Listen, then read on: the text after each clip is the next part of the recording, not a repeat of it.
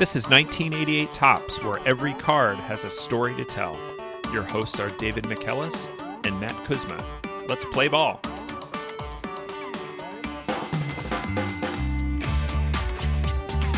Welcome back to nineteen eighty-eight Topps. David, what's our card for this week? Two cards this week. Card number two sixty-three, Glenn Braggs, outfielder for the Milwaukee Brewers. And inexplicably, card number six thirty-nine, the Milwaukee Brewers nineteen eighty-seven Team Leaders card, which features Glenn Braggs. A true mystery that we will get to the bottom of on today's show. But before we get to that, we do have follow-up from last week's episode about George Hendrick. I heard from listener bourbon underscore and underscore baseball on Instagram, a fun account talking about baseball cards, bourbon, baseball, good things, all the good things. He reached out and said that the picture of George Hendrick on his nineteen eighty-eight Topps baseball card was taken at Palm Springs Stadium. We were unsure where that was, but assumed it was somewhere in Southern California. And it was an odd layout of a stadium where you could kind of see some people's feet. And when I looked at the pictures of Palm Springs Stadium, it is definitely Palm Springs Stadium. And the risers are lifted off the ground so that people's feet are at about head level. This listener, Bourbon and Baseball, said that he used to ride his bike over to the stadium and watch games from under the oleander bushes under the scoreboard when he was a kid. He also said that George Hendrick was awesome. We got to the bottom of that. We always love to hear about some of these stadiums. Currently, the the Palm Springs Power play in that stadium. We do love alliteration here. Well, thank you very much, Bourbon and Baseball, for solving that mystery for us. Now we get to this week's cards, which have their own mystery. Why are we talking about Glenn Braggs today? Matt, you know it is the spooky season, the spookiest of seasons, as we are in Halloween weekend. And I want to give listeners a little bit of a behind the scenes into the process that goes into picking these cards. There is at least one card in this set that has a legitimately scary story of the extraterrestrial variety. But that guy has a really long career, and I was not interested in a twenty-plus season career. We do those, and it takes forever. So then I was looking into... You know, sometimes we get to some stories through like through the research process where we find out who went to a high school. Then we start talking about some random band. Well, I started to go backwards and I said, what high school did Bobby Boris Pickett go to? What high school did other famous spooky songwriters go to? And I found nothing. Players from Salem, Massachusetts. Nothing. I got nothing. The spookiest baseball thing that I could find was a story about the Pfister Hotel. And this is a haunted hotel that baseball players specifically claim they have been terrorized by ghosts. There's all of these stories going back years, some retired players, some current players, about this hotel in Milwaukee where road teams would stay there when they would make a trip to Milwaukee. And there's a story on M L B dot com about this haunted hotel and all of the baseball stories. Yeah, I thought it was fascinating. You pull pull it up and maybe just read a couple of these. You know, Bryce Harper, twenty fifteen, probably the biggest name on this list, who had a spooky tale about the Pfister.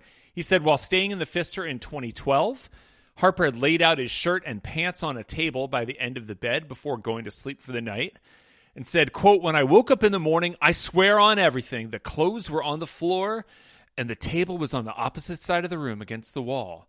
I was so flustered. I honestly thought there might be someone in my room.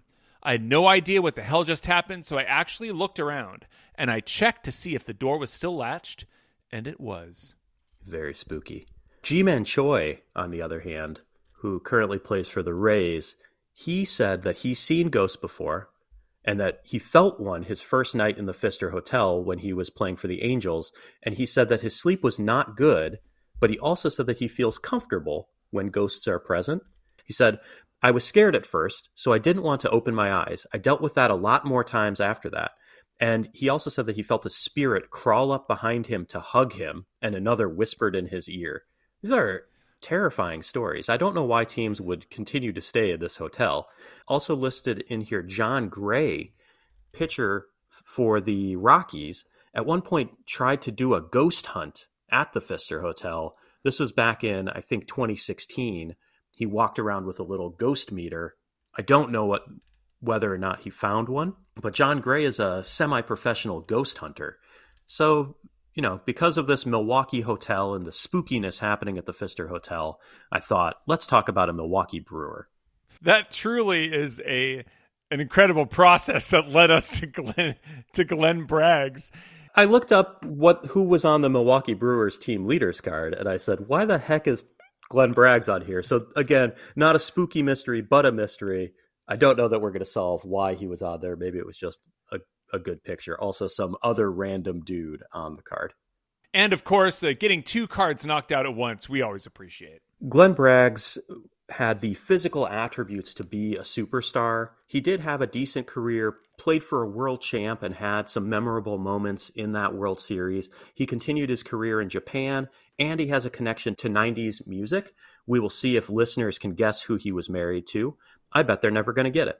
Quite a challenge there, David. So let's go to the front of card two sixty-three, and we have Glenn Braggs seated in the dugout, or maybe kind of leaning, maybe the top step of a of a dugout. Hard to tell. Maybe he's leaning against the roof of the dugout, uh, and he's got a blue fence behind him. So this has another bit of a look of a, a spring training kind of setup. I like this powder blue Milwaukee shirt. Always like the script, Milwaukee spelled out, and the cuff with that blue and yellow. I really like that. Glenn's got a nice tight haircut here and a thin mustache. Looks pretty good, although he's doesn't look very pleased to be doing whatever he's doing. He looks kind of nonplussed. He's holding his hat. You can see his hat in his left hand, and I think there's a bat underneath his right hand. Maybe he's waiting for the batting cage. You can also see the blue and yellow belt underneath his arm, and a little bit of a glimpse of the physical specimen that is Glenn Braggs. You can see a vein bulging out of that bicep on the right arm there. Yeah, and very noticeably strong forearms too. So yeah, this is looks like a strong guy. Now let's go to the back of two sixty-three, and we have Glenn Braggs, outfielder, height six three, weight two ten, right-handed batter and thrower. Drafted by the Brewers in the second round of nineteen eighty-three. Born October seventeenth, so happy sixtieth birthday, Glenn Braggs. Born in San Bernardino, California, with a home in San Bernardino, California. Glenn is from San Bernardino, located in the Inland Empire region of Southern California. The city has grown from ninety thousand when Glenn was born to over two hundred thousand now. Glenn was the eleventh of twelve kids. He said that his mother stayed at home because there were so many kids. His dad was a laborer, and he worked really hard. The family didn't have much, but they were happy. Glenn went to San Bernardino High School. Notable alumni include Glenn Bell, founder of Taco Bell, Utah Jasmine, who attempted to guard Michael Jordan, Brian Russell, and Chester Carlson, who was the inventor of electrophotography and founder of Xerox. Glenn was a great high school player. In nineteen eighty, he was listed along with another top prospect from Southern California, Darnell Coles, as one of the local best players. Coles was picked in the first round of the nineteen eighty draft. Braggs was picked a few rounds later in the sixth round, a few picks ahead of Randy Ready. But Glenn had another opportunity, which was to play baseball in Hawaii. And so he chose to go to the University of Hawaii. Pretty good choice. Spend some college years in Hawaii. And he was a teammate of a future star and future Brewers teammate, Joey Meyer. While he was a Rainbow Warrior from nineteen eighty-one to eighty-three, he wasn't in the opening day lineup in eighty-one or eighty-two, so not necessarily a huge prospect for Hawaii. I couldn't find much about his stats in those first couple seasons, but in nineteen eighty-three, he was outstanding. Both he and Joey Meyer hit over three fifty. Braggs hit three sixty-eight, eleven homers, thirty-two steals, and sixty R B Is for a one point oh nine three O P S. His name is still on the single-season leaderboard for slugging, home runs, and R B Is at the University of Hawaii. And that earned Glenn a draft upgrade and a This Way to the Clubhouse that Glenn signed as a second-round draft selection with the Brewers June tenth, nineteen eighty-three by Ray Poitevint and Dick Erig. We talked about Ray Poitevint in the Joey Meyer episode. He was the director of player procurement. He signed Dennis Martinez, Teddy Higuera, Juan Neves. He was involved in the Million Dollar Arm Challenge, which searched for pitching talent in India, and he was portrayed by Alan Arkin in the movie based on that story. He was one of the early international scouts. Dick Erig was a scout for the Milwaukee Brewers. I didn't find much about him. But Glenn, after signing as a second-round draft pick, went right to work at Rookie League in Paintsville, Kentucky. Yeah, and honestly, he probably didn't need the stop in Rookie League, but it did earn him a fun fact that he led the Appalachian League with a three ninety average in nineteen eighty-three. In seventy-three games that he played, he also hit sixteen homers, twenty-two steals, and fifty-four walks, so good power, speed, and average. Great year. Probably could have started at A-ball instead. And also on that rookie team were Dan Plesac, Chris Bosio, and a young guy named Jim Morris. Morris got injured and was out of baseball by the late eighties, never making the majors, but then he went into teaching and coaching, and at thirty-five, he promised his team he would try out for the Rays if the kids won their division, and Jim followed through, went on to play for the Rays, and was the subject of the film The Rookie, portrayed by Dennis Quaid. I think that's an, an interesting note. This team had some future Brewer stars and also a future inspirational story in Jim Morris. Glenn was a really good minor league player, moves year after year through the minor league system for Milwaukee. Stockton, he hit two ninety-six, still has some power, fifteen homers, drives in eighty-six. Double A El Paso, three ten, twenty homers, twenty steals, one hundred three R B Is. He finished his run through the minors at Vancouver. This Vancouver team was coached by Terry Boom Boom Bevington, and they went eighty-five and fifty-three to win the P C L North Division. Also on that team, Joey Meyer, his college teammate, Deion James, Charlie O'Brien, Dale Spame, guys who would play for the Brewers in the future and in the nineteen eighty-seven season. But Glenn wasn't there to play in the playoffs. He hit three sixty with fifteen homers, twenty-two steals, and a one point oh five eight O P S in ninety games to earn a call-up to Milwaukee in nineteen eighty-six. That first game was against Oakland. He went one for four with a single off of Joaquin Andujar. And the Brewers team finished under five hundred, but they had some good veterans, Robin Yount, Paul Molitor, Cecil Cooper, and Teddy Higuera. So the good foundations for what might be a decent team, at least. And Glenn didn't have that great of a first year. He played fifty-eight games in the eighty-six season, had a two thirty-seven batting average, O P S plus of only sixty-seven. Not great in the field. twelve errors in fifty-eight games, which is is pretty disappointing. This was his worst season in the majors, so there was an adjustment period. But he did enough to stay up through the end of the season. He was clearly too good for the minors, but wasn't quite there as a star in the majors yet. And he ends up starting nineteen eighty-seven as the presumptive starter in right field. And in the Sports Illustrated baseball preview, Glenn was called, quote, a twenty-four-year-old Adonis playing only his first full season. So he's already developing a reputation for his physique. There's a quote from Bill James' Historical Baseball Abstract that Kirby Puckett once said that his fantasy was to have a body like Glenn Braggs. Kirby was a short, squat man who didn't look like a baseball player. Braggs was about six three, slender, fast, very graceful, and of course, not one-tenth the player that Kirby Puckett was. Which, you know, not being not as fair. Good as Kirby Puckett, he wasn't. He was much better than Bill James is giving him credit there. While, of course, Glenn Braggs is not in the Hall of Fame and is not Kirby Puckett, that's not the standard by which we judge our players. And one-tenth the player? Come on. He's a Major League Baseball player. He's he's at least half the player Kirby Puckett was. But the other quote in this preview about Glenn was that his nine ten fielding percentage was the worst for A L outfielders since Leon Wagner's in nineteen sixty-eight. So clearly had some rough times in the outfield. The Brewers were also the twentieth ranked team in Sports Illustrated this year. So there wasn't a lot expected from them out of in nineteen eighty-seven. Now that we're in the nineteen eighty-seven season, let's go to the Brewers team leaders card and introduce card six thirty-nine.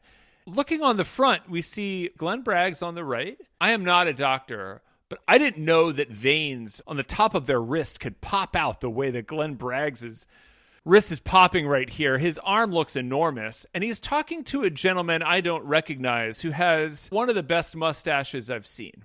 It's a very good mustache. He's also got this nice, like, the hair over the ear thing going on. Does Glenn need to drink more water? Is that how you get rid of those veins?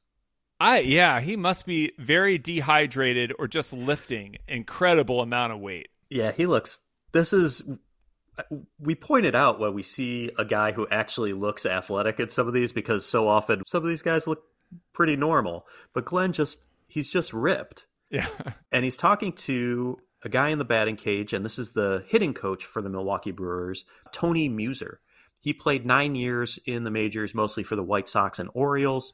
He had been a minor league manager and then was the Brewers' third base coach in nineteen eighty-five. And in February of nineteen eighty-six, a really bizarre incident happened at the Brewers' spring training facility, Compadre Stadium in Arizona.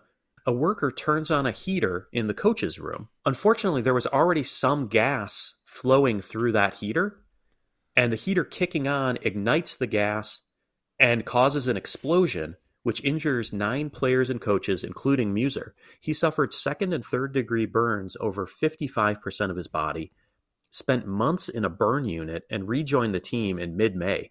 He wasn't fully recovered enough to take over the team late in the season, but it was believed that he might have been in line to be the next coach when George Bamberger retired.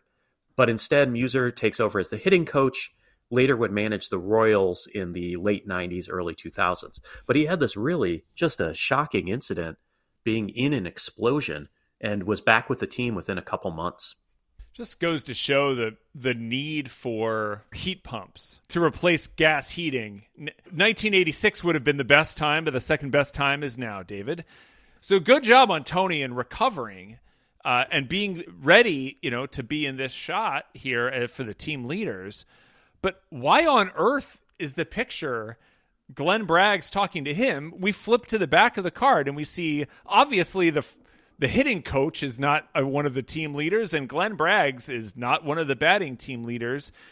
Everyone on the offensive side of the ball having the team leader stats is a name you know. Rob Deere with twenty-eight home runs, Robin Yount leading the team in R B Is, triples, and hits, and Paul Molitor leading in runs, stolen bases, and batting average, and doubles. So really clear who the the offensive leaders are. Pitching leaders, Mark Clear with an, with fifty-eight games played, Teddy Higuera leading most of the pitching stats, Dan Plesac with twenty-three saves. So maybe they have Tony Muser on there because this team did hit really well. Paul Molitor's three fifty-three average, and also Molitor had a thirty-nine game hitting streak. But maybe it should have been Molitor and Yount, their two future Hall of Famers, instead of Glenn Braggs, a relatively young... He was okay outfielder, and the hitting coach. This is the second card with a guy on the front of the card who is not a player or a manager after Red Shandeenst on the Cardinals team leaders card, but still an odd choice. Clearly, Glenn is a, a face for the future of this franchise at this point. And this Brewers team was known as Team Streak. They started the season thirteen and oh, and that's different than the people on the field at ten cent beer night. Different team streak here. That thirteen and oh start tied the major league record for most wins to start a season. Glenn started every game in April. He hit two ninety-six with four home runs and fourteen R B Is that first month of the season. He played in the Juan Nieves no-hitter, and the team started the season eighteen and two, tied for the best record through twenty games. Then the cool-off happened for the Brewers and for Glenn in the month of May. They lost twelve in a row and were down around five hundred at the start of June. Glenn hit only two hundred in May and two oh seven in June. After that fast start, Milwaukee was under five hundred in the first half of the season. But in the second half, inspired by Paul Molitor, the Brewers turned it around. They were forty-nine and twenty-eight the back half of the season, and Paul Molitor had a thirty-nine game hitting streak. Glenn also picked it up in the second half, hit two ninety-nine in the back half to close the season with a respectable two sixty-nine for his first full season in the majors, thirteen homers, twelve steals, and seventy-seven R B Is. And the Brewers won ninety-one games, including a twenty and nine record in the month of September. It wasn't good enough to win the division. They were in third place, but this is a lot better than where the Brewers had been in the past. They ran into the unfortunate situation of being in the same division as two very good teams in Detroit and Toronto. I was impressed by Glenn's season here. The seventy-seven R B Is, I wouldn't have pegged him for that. That was a, a pretty good year, and as well as double digits in home runs and steals. So decent power and decent speed. nineteen eighty-eight, the Brewers only won eighty-seven games, still above five hundred, but closer to the A L East title. They finished in third place, two games behind the Red Sox and one game behind the Tigers. And unfortunately for the Brewers, Glenn was injured. He might have made a difference in closing that gap, but he wasn't available. He was hitting pretty well, two sixty-one, ten home runs, and forty-two R B Is through June twenty-eighth, which happened to be my eighth birthday. He was on pace for a twenty home run season, and then he had arm pain. His injury was odd. Doctors said that they had only seen it once before in Bruce Suter's arm. It was a right shoulder nerve impingement. Glenn talks to Suter, asks him how this surgery went, and Bruce convinces him that it's the right choice for him to have surgery on his right shoulder to heal this impingement. Unfortunately, that shuts him down for the rest of the season. By spring of nineteen eighty-nine, Glenn's back. He's moved to left field now. And the Brewers tell him to take it easy with his throws. They said runs conceded in Arizona now might be careers saved in the future. So he's supposed to take it easy, learn a new position. He ends up playing a career-high one hundred forty-four games, and he was okay for a Milwaukee team that was also okay. He hit two forty-seven with fifteen homers and seventeen steals, both of which would be career highs, as would his one hundred eleven strikeouts. nineteen ninety would also be a big year for Glenn. Started out pretty nondescript, two forty-eight average through June ninth. And then the Brewers were looking for pitching, needed to make a deal, so they dealt Glenn and Billy Bates for two of our previous cards. It's a nineteen eighty-eight Topps podcast special, Ron Robinson and Bob Sebra. The true creature. Ron Robinson went on to have a very good year for the Brewers. He went twelve and five in twenty-two starts. But Glenn wasn't so sure about this trade when he was initially told about it. He was platooning with Greg Vaughn, who at that time was a young star coming up, and Glenn said he came to the ballpark one day. Tom Treblehorn said, "You've been traded." Glenn said, "I was at first bummed out because all the guys on that team I'd come up with through minor leagues, these were guys I knew and loved, so it was going to be a tough transition." But Glenn also grew up as a Reds fan, and he idolized George Foster and the Big Red Machine. So he gets traded to Cincinnati, and he picks George Foster's number fifteen. It also helped that the Reds were in first place from the first game of the season in nineteen ninety. So Glenn joins a thirty-four and seventeen Reds team that's well in first place by June ninth. They kept the number one spot all season, winning ninety-one games, finishing five games ahead of the Dodgers in the National League West. Glenn hit two ninety-nine with six home runs, an O P S plus of one twenty-three in the seventy-two games for the Reds that he played. He was a valuable backup for Billy Hatcher and Paul O'Neill in the outfield. In the playoffs, Glenn didn't do a whole lot at the plate. He went one for nine in four games, but he did have two memorable highlights. In the N L C S against the Pirates, the Reds go into Game six at home, up three games to two. In the eighth inning, the Reds are leading two to one. Glenn comes in to play right field. He pops out in the bottom of the eighth inning, top of the ninth, one out. Barry Bonds takes a walk. He's the tying run. Carmelo Martinez is at the plate against Randy Myers. He is not going, and a fly ball into right field. Braggs is back near the wall, and he has it for the second out. How close was that? Two out. I told you the outfielders were deep to try to cut down on the extra base hit. Two out. I think that ball would have been out had Braggs not been there. That ball may have had enough height. Martinez again to right field. He only hit a ball to right field earlier. And watch Braggs go up at least to the yellow line. That ball's a home run.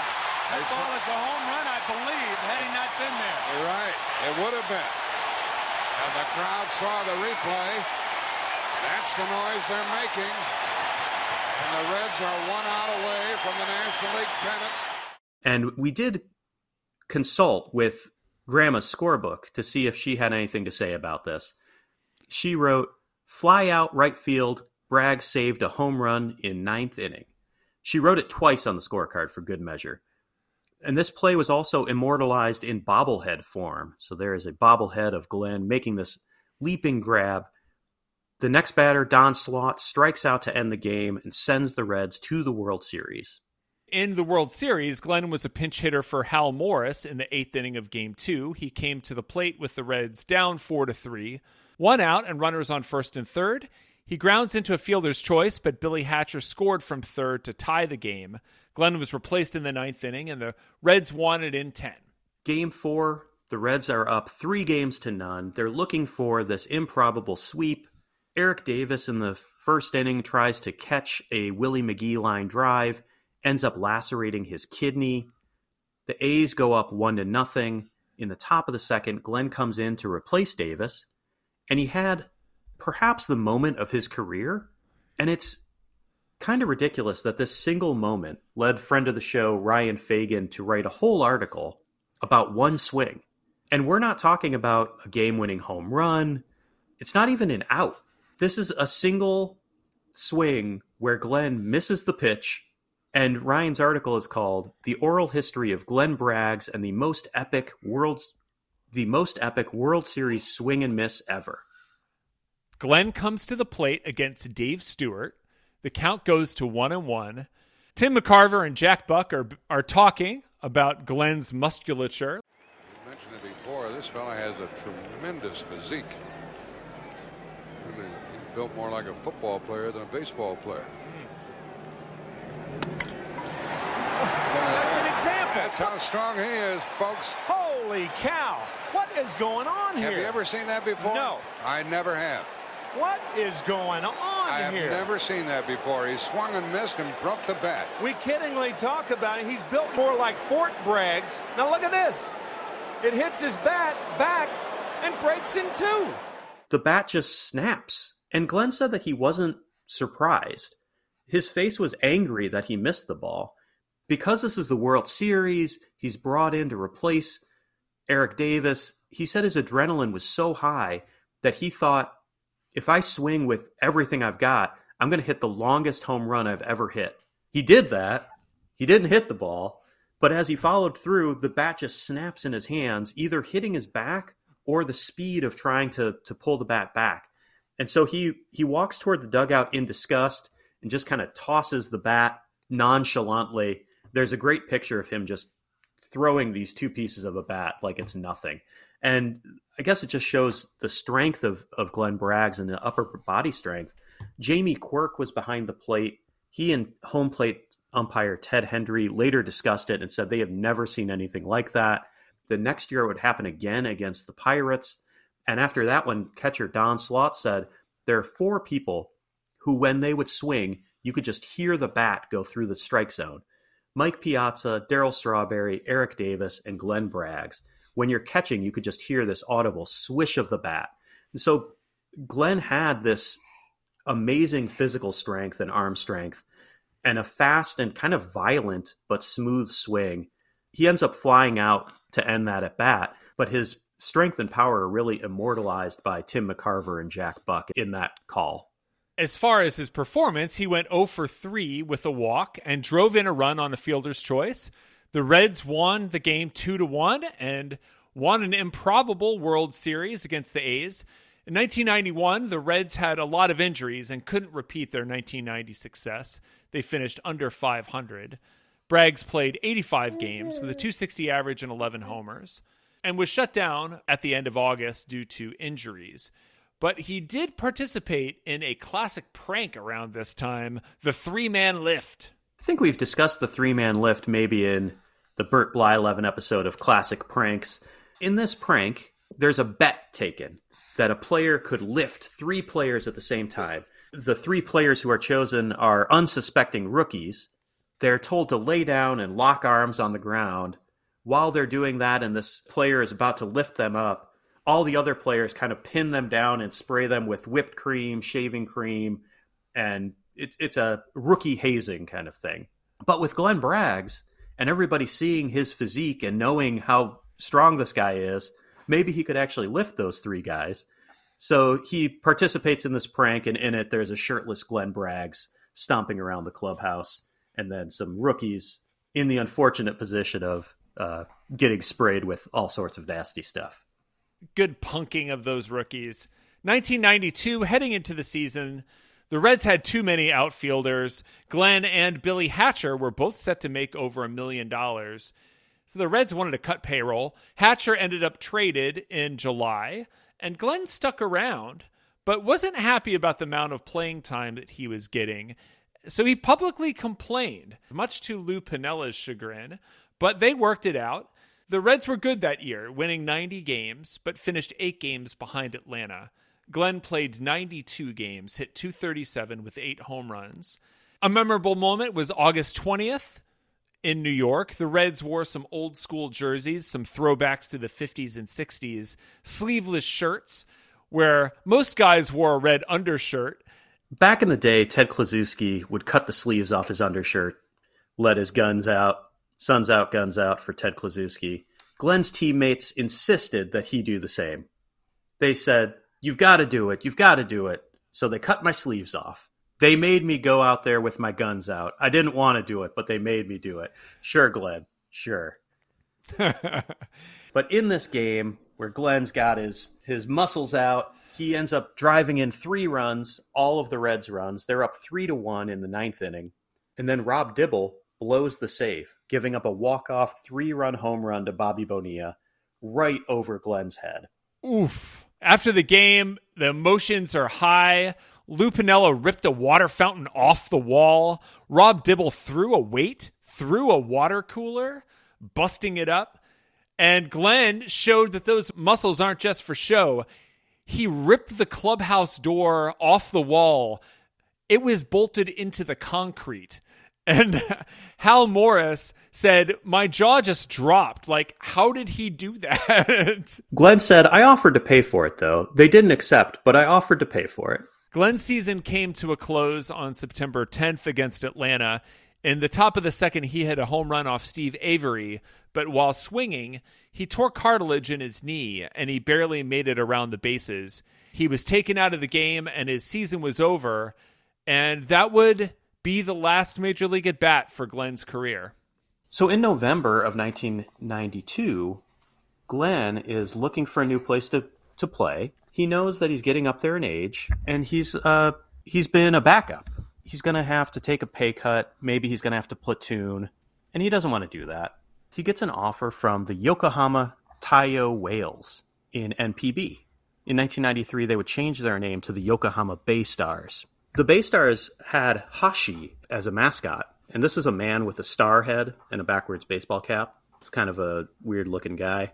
But since twenty twelve, they have a mascot named D B Starman, who is a hamster. And according to Mascot Wiki, he is a brown hamster with pink star markings on his paws, and he is very chonky.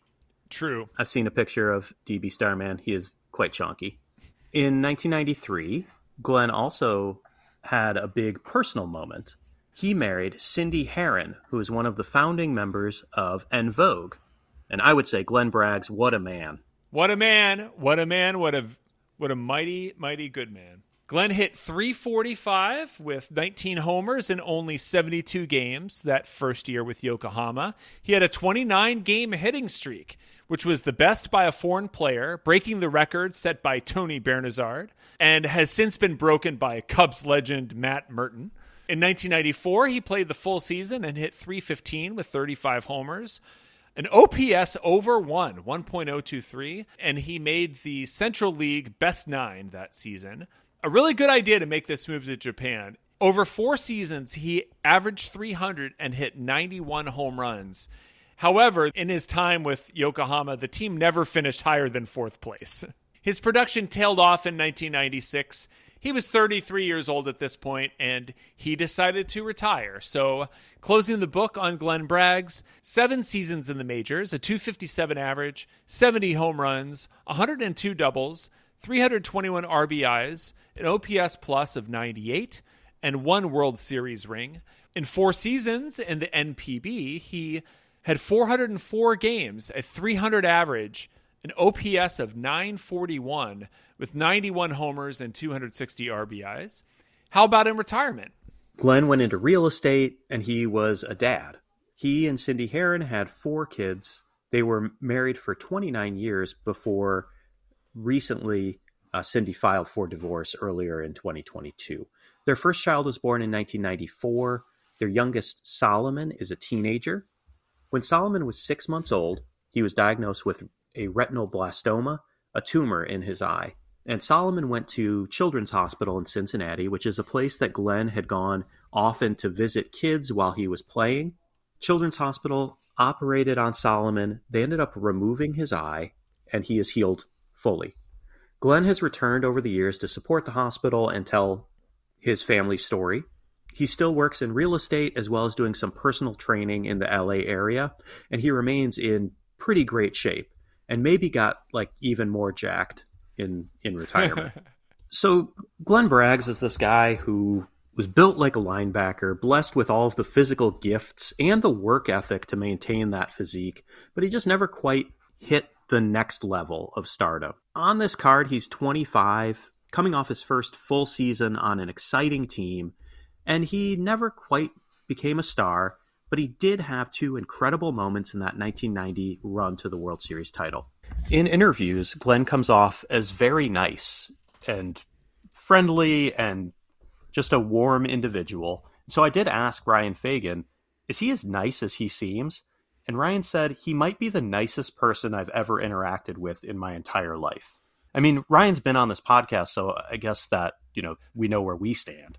But it, it does show that Glenn is a super nice guy. I've read and seen some interviews with him, and he just seems like a very decent human being. He put together a really solid career and has had a successful life away from baseball in retirement, and he still shows up at fan events and team events like that Children's Hospital event a few years back. But I don't know that we've had a guy who's maybe best remembered for such a strange incident that wasn't a home run or a hit or a strikeout or a single moment. He could have been remembered for that N L C S home run saving grab, but instead, most people, when they think of Glenn Braggs, they think of that snapped bat. And that took just incredible upper body strength, and it also just wasn't a fluke. You can tell it from Glenn's face, not a look of surprise. Tim Kirkshin told Glenn, I've never seen that before. And Glenn said, well, you haven't been watching me. That's the fifteenth time I've done that this year.